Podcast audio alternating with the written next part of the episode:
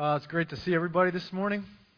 And uh, it's, it's one of these weeks where there's a lot going on. There's a lot of really good stuff going on. There's also some sad stuff happening with the loss of some loved ones. Uh, it's amazing how those things kind of interact, how sometimes sorrow and joy really overlap and interact.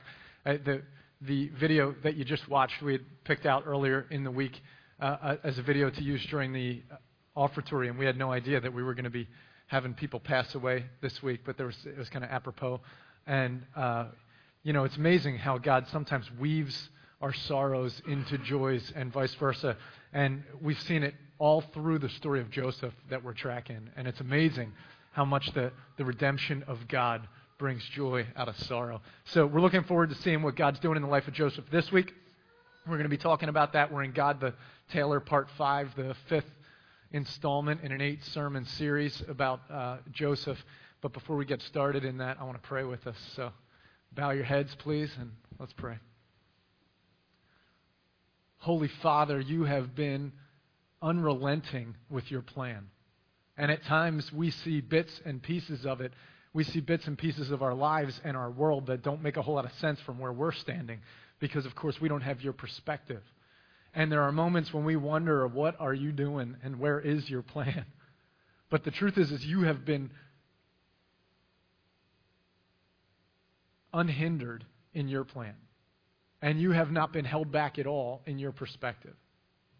And your plan and your goodness and your blessing can't be chained and they can't be held back. And your redemptive thread will weave its way all through our world and all through our lives. And we see it in the story of Joseph because hindsight is 2020 but we believe it in our lives as well, even though we don't necessarily see it yet. We ask that the encouragement of the story of Joseph would speak to our lives so that we can bear up no matter what the situations are in our lives and live for you in the midst of it.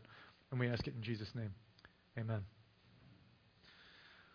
So we're in chapter 39 of the uh, book of Genesis, and as we've looked at the life of Joseph, what's been amazing, we're going to be at the end of 39 and then going into, into chapter 40. And what's been amazing is to watch how Joseph's life has these amazing moments of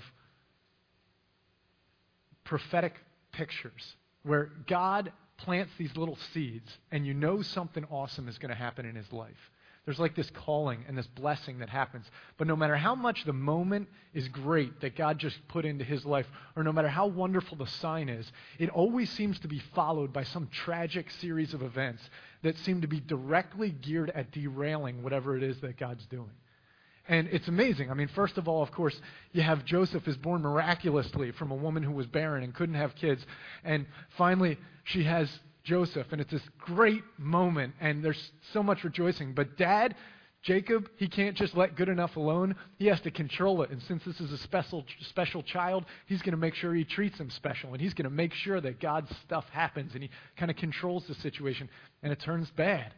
And then there's all sorts of turmoil in the family. And then Joseph, in the middle of the turmoil, has all these dreams. And the dreams from God are amazing dreams about all the bounty and all the blessing and all the goodness that God's going to give to his family and how he's going to make them shine and there's all this stuff. But there's part of the dreams that his brothers can't handle. And so they get angry with him and they try to stop God's blessing. They try to put the brakes on on God's blessing and they beat up their brother and they throw him into a pit and they sell him to slavery in Egypt. And every time so far that God does something good, it gets followed by all this tragic, these tragic events. So now he ends up in Egypt, and as Josh talked to us about last week, he ends up at Potiphar's house, the, the captain of the guard, and he serves well. And again, God just completely blesses his life because everything that he does in his life just thrives, and it goes wonderfully. You know, everything's awesome. But then Again, no one can let good enough alone and just let God do his thing in Joseph's life. They have to dabble with it. And Potiphar's wife, she wants a piece of God's blessing. And so she tries to seduce him and tries to proposition him. He maintains his integrity and he won't fall into the temptation. She's falling into temptation left and right because she desperately wants to grab a hold of God's blessing and co opt it for her own purposes. And everyone who sees this blessing either wants to stop it or make it happen more or use it for their own purposes, and no one will just let God do his thing. And in this situation, she tries to come after Joseph, and he uh, denies her, and because of it, she gets angry and turns the other way, and now is like Joseph's brothers, and she accuses him of all things of taking advantage of her, when that's exactly what she's trying to do to him and to God, is to take advantage. And so Potiphar, uh, it's, it's pretty implicit in there that Potiphar recognizes it's not all Joseph.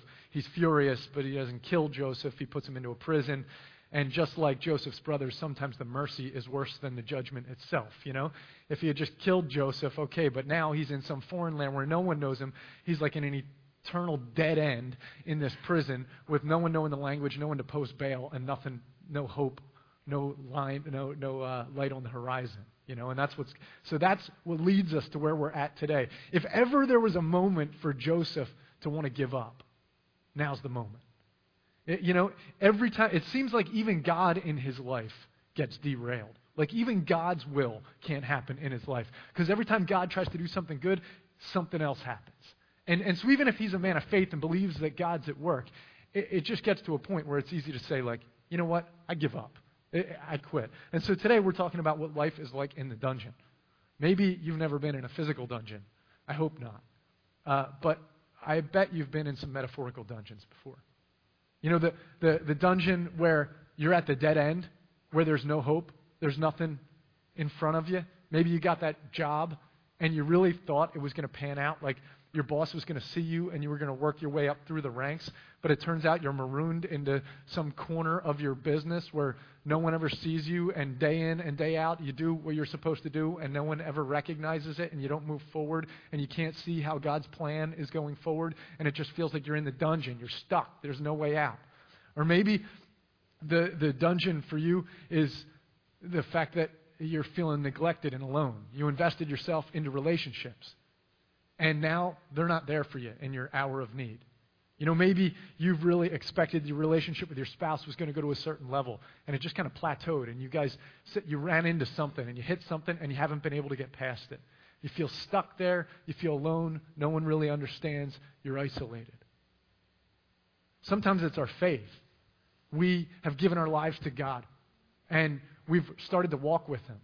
But you know what? We expected there to be more in this relationship with God. And the stuff that I was struggling with five years ago, I'm still really struggling with. We can feel like we're stuck pretty easily. We can feel alone and isolated pretty easily.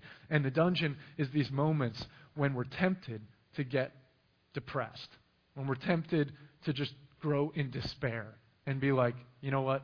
I quit. I give up. You ever seen someone who, Jen and I have this thing where if we're like out to eat and the and the uh, you know the person who's taking care of the table, the waitress or the waiter is taking care of the table, that, that maybe they're having a real off day and they're just struggling and they're like extremely rude or something. And we'll, Jen will often lean over in a moment like that and just be like, I don't think they like their job. You know? And that, that's, you kind of see when someone hits a dead end, they just start to not like where they're at and you can feel it. You know, you can just feel it all over them. And sometimes that's us, where we just we can't get ourselves there anymore, and we feel like we're stuck, whatever it is, in a relationship or in a in a, in, a, in our faith or in a job or whatever. And these are the moments where you find people growing into places that you never thought they would be. You know, they used to be happy and they used to uh, be a go getter and driven, and now they just eat a lot of potato chips and watch a lot of TV and don't think about the future because it feels like there is no future you know? And so I might as well just self indulge and not really worry about it and kind of let themselves go and get lazy instead of driven or, or there's no hope. You know, and those are tough moments because that's the temptation of the dungeon is to feel like there's nothing beyond here. There's nothing past this point. So I might as well give up. No one cares. No one's looking. There's no one to impress. I might as well just give up. You know, and that's the mentality of the dungeon. But what's amazing about this story is that Joseph, he doesn't buy it. He doesn't buy it at all. He doesn't go into dungeon mentality. It goes a completely different route. So let's pick up in the story, and we're in chapter 39. We'll pick up at verse 19, which was the end of last week's message. When his master heard the story, his wife told him, saying, This is how your slave treated me. Then he burned with anger, and Joseph's master took him and put him in prison, the place where the king's prisoners were confined. But while Joseph was there in the prison, the Lord was with him. That's pretty cool, isn't it? The Lord was with him. He showed him kindness and granted him favor in the eyes of the prison warden. So the warden put Joseph in charge of all those held in the prison, and he was made responsible for all that was done there. The warden paid no attention to anything under Joseph's care because the Lord was with Joseph and gave him success in whatever he did. And so here it is Joseph, even in a dungeon, has the favor of God. You know what the favor of God is? Divine favor. This is God's blessing. What did, what did Joseph's dad, Jacob, what did he do wrong? Do you remember what he did wrong with, with Joseph? Somebody said it. Yeah, he favored him. He made him the favorite, and it messed up the whole family, right? Because he made him his favorite. And God says here that he showed him favor. See, the difference between God, who's the ultimate dad, and Jacob, the human dad, is that Jacob sees something special about his son, and so he inappropriately shows him this favor and makes him his favorite. But God, our Father, knows exactly how to bless us in a way that's exactly what we need in the moment. And he shows us favor. And his favor is relentless. See, this is the thing about God's favor. It's like his grace, it's the goodness that we don't deserve. And Joseph's life is not by any means charmed. I mean, this guy's lived worse of a life than I would, I would wager worse of a life than probably anyone in this room. I mean, yeah, there's been the physical abuse, there's been the mental abuse, then he's been beat up by his brothers, he's been sold into slavery, literally. He's in a foreign country with no one around. This guy's had a really rugged life. And yet, every place where he goes, God finds a way to bless him. And God finds a way to do something awesome in his life. So here he is in a dungeon with no one around, and God makes him thrive right in the middle of the dungeon. What's awesome about God's blessing and God's favor is that prison bars can't hold it out. Broken relationships can't stop God's blessing in our lives. Dead end jobs, they don't keep God from showing favor to us. We're God's children. And no matter what's happening in our lives, if we will seek first the kingdom of God and His righteousness, then all the other things will be added unto us. He puts everything in place, and He tells us to keep our eyes focused on Him and to keep going after what He's called us to. And no matter what our circumstances, He will find favor to put on us in those circumstances, and He'll give us exactly what we need. And that's what happens. So here He is, marooned in this dungeon, and God starts blessing him, and his life just takes off in the middle of a dungeon. So, okay, you're going to be a prisoner? But you know what? You're going to be the best prisoner ever. And so that's, that's the way it is, you know? And that's how God takes care of him. So that's what's going on with Joseph. And uh, it picks up in 40. This story starts to pick up some traction in, in chapter 40. So, sometime later, the cupbearer and the baker of the king of Egypt offended their master, the king of Egypt. Pharaoh was angry with his two officials, the chief cupbearer and the chief baker, and he put them in custody in the house of the captain of the guard, in the same prison where Joseph was confined. The captain of the guard assigned them to Joseph, and he attended them. After they had been in custody for some time, each of the two men, the cupbearer and the baker of the king of Egypt, who were being held in prison, had a dream the same night, and each dream had a meaning of its own. When Joseph came to them the next morning, he saw that they were dejected. So he asked Pharaoh's officials who were in custody with him in his master's house, Why are your faces so sad today? Really? We're in the dungeon, dude. Did you not get the memo? Like, why are you so perky? I'm going to smack you. We're in the dungeon. And that's what's happening here. You can tell, like, these guys, they got dungeon mentality. Like they got it, okay? They're depressed. This isn't working. We're in despair. And you know what? God gave us these dreams and everything, or they didn't know God gave them to them, but there's these dreams. And normally, dreams back then meant a huge thing to people, and it would have been a great ray of hope. But they're like, the people who were supposed to interpret our dreams, we can't even get access to them. So here we go again, down in the dungeon. Have you ever noticed that when someone's in the dungeon spot, that even if like something good happens to them, they can't see it as good anymore? Like, it's like everything now is negative, and you can't see the positive in it. And that's what's going on. Like these guys just got hooked up. God Almighty just gave them dreams to, to tell them the future of their lives. And instead of thinking, wow, there's some possibility, there's hope on the horizon, no, they're just like, oh, you know, and they're more angry and they're more dejected. And, and so Joseph, he's like, you know, what's wrong with you guys? Why are your faces so, so sad? So, verse 8, we both had dreams, they answered, but there is no one to interpret them. Then Joseph said to them, do not interpretations belong to God? Tell me your dreams. This is an awesome verse right here. Do not interpretations belong to God? Tell me your dreams. Let me tell you about just how awesome this verse is. First of all, who's Joseph focusing on in this scenario? God, exactly. And who else? The people in need. The dude's in the middle of a dungeon, rejected. Life is difficult for this guy. And yet he still isn't throwing a pity party, and he's still seeing beyond himself and caring for those around him. Life is not about Joseph just because life is tough. Life is still about God, and therefore is still about my neighbor. And he's still interested in how he can help his neighbor because he still trusts in the living God in the middle of the dungeon. That's an awesome thought. It's an awesome thought when you watch someone whose life is going through massive difficulties, and yet those difficulties haven't turned them depressed and inward and despairing. Instead, it's caused them to be compassionate to others who are in difficulty. That's a beautiful thing. And that's what's happening with Joseph. What's more in this verse that's absolutely phenomenal is he says, Don't interpretations belong to God? Did they worship the same God that he does? No, they're Egyptians. They worship like Ra, the sun god, and all these other gods. And he comes into this situation and he says, Don't interpretations belong to God as if they know? You know? And but what he's saying is, is he recognizes that no matter where he is, that God is not just his God. He's the God of the universe. Like this guy, it's like, okay, if I have a friend who, you know, I know we both believe in the same God and there's something going on in his life, well then, Todd, you, whatever you got going on, let's pray, you know, and, and we trust that God's going to take care of that. But what happens when I'm at work?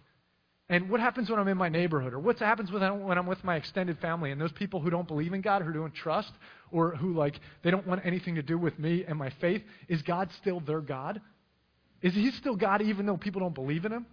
Absolutely. And is his power and blessing available to them even though they don't believe? It must be because he already gave them the dream. He already gave them the dream. And so what Joseph recognizes, and this is awesome about this situation, is Joseph is in the middle of the dungeon. And they get these dreams and they see it as a, as a bad thing. But Joseph is the one who believes in the God who's making, uh, making everything work. And he sees this dream. And he's the one who says, you know what? When I look around, I realize that no one else in this prison realizes that these guys just got this dream from God. No one else in this situation has been communicating with God or has been in relationship with God. And so, therefore, I am the only one who's capable of helping them interpret their lives right now and tell them what God's doing. And this is what happens in the dungeon. Sometimes, when we're in the dungeon, God doesn't have us there just, it's not just about us. I mean, sometimes there's all sorts of other people who are in this difficult spot that we can relate to now, and they can relate to us. And our job in the middle of this thing is to help them interpret their lives according to God. There's no one else around who's going to tell them what's going on in their life. But here is the moment where I can say, look, this is what God's doing in your life. Maybe not in the great detail that Joseph can, but I'm there to be salt and light, so to speak, light in the dungeon. Okay, so Joseph is all about it, and he starts helping them out. So the chief cupbearer told Joseph his dream. He said to him, In my dream, I saw a vine in front of me, and on the vine were three branches. As soon as it budded, it blossomed, and its clusters ripened into grapes. Pharaoh's cup was in my hand. I took the grapes, and I squeezed them into Pharaoh's cup and put the cup in his hand. This is what it means, Joseph said to him. Okay, so he has this dream. He tells the dream to Joseph. Joseph said the interpretations belong to who? God. As soon as he's done the dream, what does Joseph say? He says, This is what your dream means. Does he stop and go ask God? So, how in the world does he know if the interpretation belongs to God? How is it that as soon as the guy's done talking, he's like, Oh, yeah, this is what it means? How's that work? Because God's communicating to him and he's learned to understand how God communicates.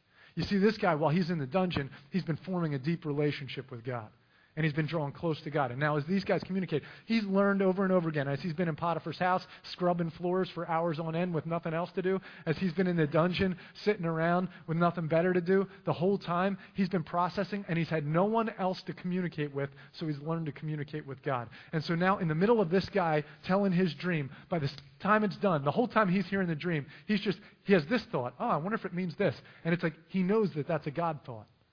God planted that thought in my head. I know that's God. And so by the time the guy's done telling him his dream, he's already like, okay, here's the interpretation of your dream. You know, because that's where he's at with God in this moment. It's pretty cool. All right, so this is what it means, Joseph said to him three branches or three days. Within three days, Pharaoh will lift up your head and restore you to your position, and you will put Pharaoh's cup in his hand, just as you used to when you were his cupbearer. But when all goes well with you, remember me and show me kindness. Mention me to Pharaoh and get me out of this prison. Don't count on it, Joseph. For I was forcibly carried off from the land of the Hebrews, and even here I have done nothing to deserve being put in a dungeon. So he gives the guy the interpretation to his dream. And, and what's amazing about this interpretation is like, it's in three days, everything's going to be perfect, man. Just hang in there.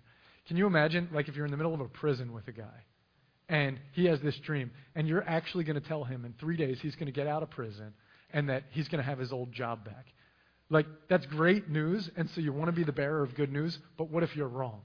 You know, you're a real chump if in three days this thing doesn't work out. He better have confidence in, in, in what he's hearing and what he's sensing. And he does. He just says it boldly. Okay, so get this. Verse 16. When the chief baker saw that Joseph had given a favorable interpretation, he said to Joseph, I too had a dream. So this guy, he's like, wow, that guy just hit the jackpot with his dream. I want a piece of it. So on my head were three baskets of bread. In the top basket were all kinds of baked goods for Pharaoh, but the birds were eating them out of the basket on my head. This is what it means, Joseph said. Again, snap, there it is. The three baskets are three days. Within three days, Pharaoh will lift off your head and hang you on a tree, and the birds will eat away your flesh. Wow. That one didn't go as expected. It was a curveball. Now, see, here is here's what happens and the principle in this thing is that when joseph can be the guy who speaks openly to, to someone else about their dream and he, he gives like a favorable interpretation he's the he's the good guy in that moment, isn't he? Like he's like, oh yeah, like I'm the guy who now I can tell you, like in in three days your life's going to be awesome, and it's wonderful to be a messenger of good news. But we're about to find out whether or not Joseph was doing that just because he wanted to be the bearer of good news, or whether he was still a messenger of God and still living for God. Because now the next thing happens, and it's all rugged, you know, like the next word is brutal, and yet he still says it matter of factly. Here's the principle. Have you ever, have you ever been in a spot where, uh, you know, you know that your friend's really struggling with something, and you just you pray for them or you read the scriptures and and you just give them an encouraging word. I'm sure it'll work out. You know, this is it's all good. Like I'll pray for you, or you know, I, I think it's going to work out. That's the easier thing to say. But then, how about when your friend is messing up? They're bombing. They're doing something they shouldn't be doing, and it's not working out. And now, all of a sudden, are you still going to be the friend in their life who will step up and say, Look, this isn't how it should be, man. I care about you, but this is what God's word says, and this is inappropriate. See, the authenticity of the encouraging word is built on the willingness to say the negative word. Do you know what I mean? And I don't mean negative like being mean, but I do mean like unless we're willing to tell someone the hard truth, then the encouraging word doesn't mean quite as much. It doesn't carry as much weight. But if we're, if, we, if we're a friend who, when our friend is messing up, we're willing to say, yo, you're messing up. Then when we're also willing to say, later on, when we say, yo, it's going to work out and it's going to be all good, it means a whole lot more. And that's, Joseph is not just working to get friends in this thing. He's, he's speaking honestly about what God has put on his heart. So, verse 20. Now, the third day was Pharaoh's birthday. The third day, okay, this is the day of truth. And he gave a feast for all his officials. He lifted up the heads of the chief cupbearer and the chief baker in the presence of his officials. He restored the chief cupbearer to his position so that once again he put the cup in, into Pharaoh's hand. But he hanged the chief baker just as Joseph had said to uh, just as Joseph had said to them in his interpretation. So God comes through. He had learned to hear from God. This was the interpretation. It all worked out. In three days, it, it came and went, and it all went according to plan. Now, the last verse. The chief cupbearer, however, did not remember Joseph. He forgot him. Thank you for that. And so here we are back in the dungeon, right? After all of that, after all this stuff happened where it looked like he finally had a way out and God hooked it up and brought these people to him and he interpreted the dreams and God hooked him up and everything just looks like it's going to work out. And then the cupbearer forgets him.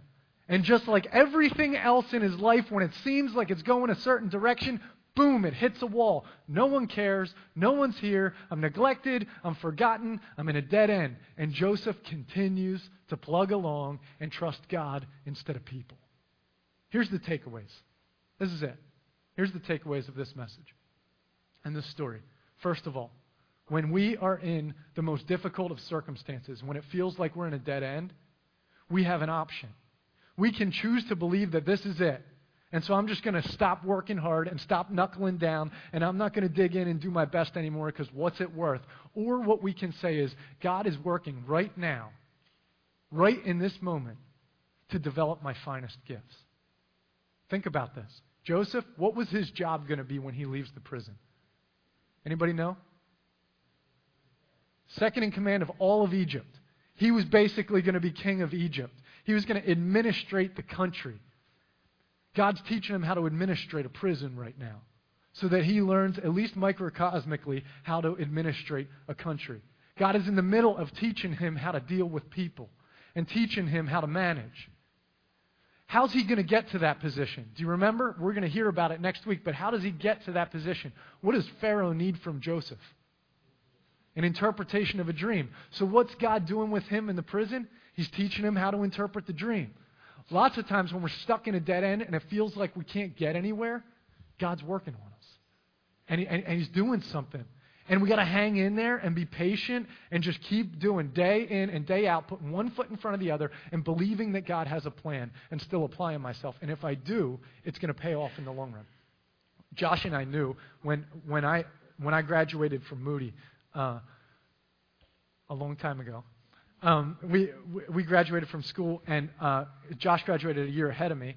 And, uh, but when I graduated from school, we both at the same time had very clear direction that we were being called to this church, Parker Ford Church. We were at the other building over in Bethel Church Road, and we had clear direction that we were being called back here.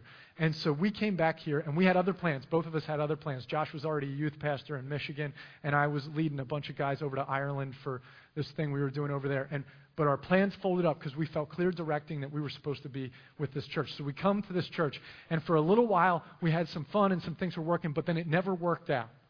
And we had to go and our separate ways. Josh went back to Michigan, and I went to Lebanon, and then Ephrata, and we and, and it just didn't quite happen. And the whole time, honestly, like I was like, I knew I was directed to go back there. This was what I was meant meant for, you know.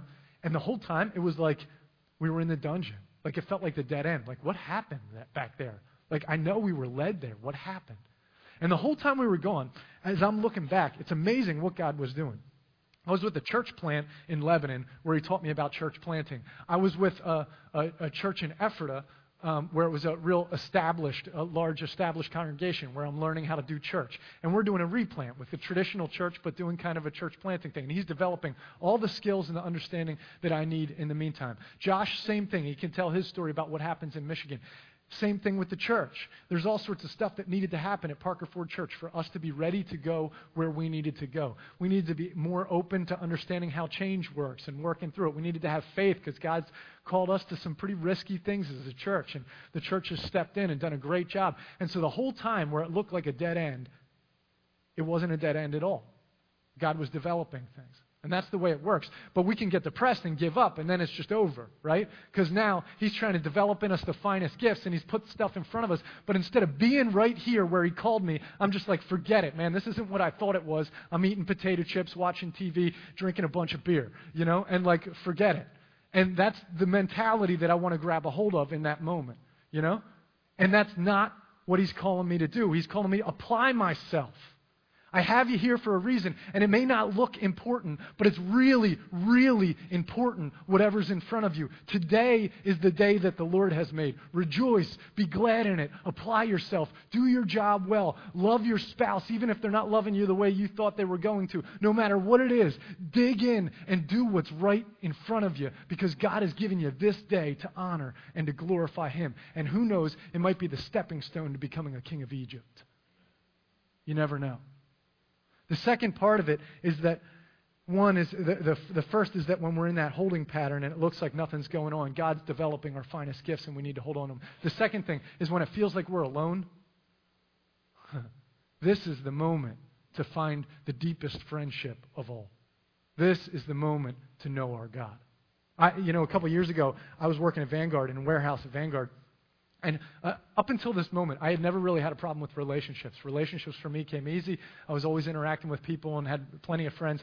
I got to Vanguard and I was training in ministry, and they caught wind of the fact that I was training in ministry, and it was like kryptonite, man. I mean, it was a, it was like the plague, actually, is what it was. They wanted these guys wanted nothing to do with me when they heard that I was going into ministry. It was so bad. It was one of those things where it was like I'd get my lunch and I'd go sit down at the table, and they'd all get up and bounce. You know, I was like, really? You know, and uh, it was like that that crazy. And so like I used to take a shuttle. Jen and I lived in Pottstown at the time, and I'd take a shuttle from Pottstown over to Vanguard, and I'd get there an hour and a half early. And there was moments where it was like I was working at like just trying to create a positive work environment here, you know. So like there'd be guys working in the warehouse, and I, it wasn't I wasn't even on the clock yet, and I'd be like, hey, you want me to help you out with that? They'd be like, no, I'm good, thanks. You know, and just like wanted nothing to do with me. So like what I what I started doing was I when I got to to uh, to Vanguard, I'd go into my desk and I'd just open my Bible and I'd start reading it. And I, I'd read down what it said and then I'd rewrite in my own language what I think it's saying so I could really start to understand what this thing is. For like a year and a half to two years, I did this. I learned more about the Lord and more about the scriptures in that year and a half than my entire Bible college career combined. And it wasn't, that's nothing against my Bible college career. It was great, you know, the, the education. But it's amazing when you're alone how much you need God, how much you can actually find that His presence is here with you. It's in the absence of the things we usually lean on that we realize how much we can actually find God. But when we're used to leaning on everything else, we don't need God as much, so we don't find Him as much. But in these moments when we feel alone, that's when we find out just how present God is. And I love how when Joseph's in the prison, it says, and God was with him. And it's, and it's like, he knew it. He knew God was with him. You can tell he learned to communicate with him. When the dreams were told, he knew what they meant. It was like he was, he was right there with God. And so maybe you moved into the area. A bunch of you have moved into the area recently. I mean, if you moved into the area and you don't have friends, you're trying to get connected at church, but you're not quite there yet. You know, like it's relationships take some time, and you might feel isolated or alone. Man, this is the moment. God wants to know you. And what's more is, is there's a decent chance that you're going to be able to build relationships that, that otherwise wouldn't have happened. I mean, in Vanguard, I ended up meeting these guys who were completely different than me culturally, from a different uh, area, and, and, just so different than me. But we had a common bond. They were the, they were the rejected dungeon people too, and we ended up praying together at Vanguard. You know, we ended up being kind of prayer partners, which was just weird for me at the at the time. But these guys, like, they just kind of got a hold of me, recognized what was going on. They're like, "You want to pray?" So okay, you know, and these whole new relationships started that are great relationships today. I mean, if you've met Dave Smith, who he taught a financial class here and he's preached here before, I mean, I met him in that moment, same situation, you know, and it was, it was amazing. And anyway, when we're in the middle of these situations, God has an ability to show us things that we otherwise wouldn't see because our eyes open. And these are the stepping stones. The last point of this, the last kind of application point, is that when no one else is watching, and when it feels like, you know what, here I am in this dungeon, and my dad is back in Israel, and my brothers, they don't care. The guy who I was serving faithfully, Potiphar, he threw me into the prison. I don't think anybody really cares what I do anymore. I might as well do what I want to do. You know? And I've tried the whole like God thing, and that's not really working out. Now that no one's watching, huh, what could I do? You know? And here is the moment when our faith really does get tested. Here's the, here's the time when our integrity gets tested. When no one's watching, there's no performance, we're alone. What are we going to do? What are we going to do in those moments? Are we going to still believe that God is here? Are we still going to trust that His way is the best way? Or are we going to say, I got this? You know, I know how to make myself enjoy myself, you know, when all this is going on. And these are the moments that test us. God has us here, right here, right now, in this day in this moment. And he's got a plan. And just like Joseph, his life, he had a plan for Joseph. And God, the tailor, has not stopped weaving wonderful things out of Joseph's life. Joseph just can't see it. But Joseph chooses to trust, to knuckle down today, and to do what is in front of him, and to do it well, because he believes that God hasn't abandoned him. God's still there. So, whatever your situation is, any one of these things. A relationship that's hit the dead end, the work that's hit the dead end, the faith that seems to be plateauing. Just today. Think about today. Is God with you? He's with you. Does he have a plan? He has a plan. It might be hard to believe it for tomorrow or the next day, but I'm going to believe it for today, and I'm going to serve him faithfully. Let's pray.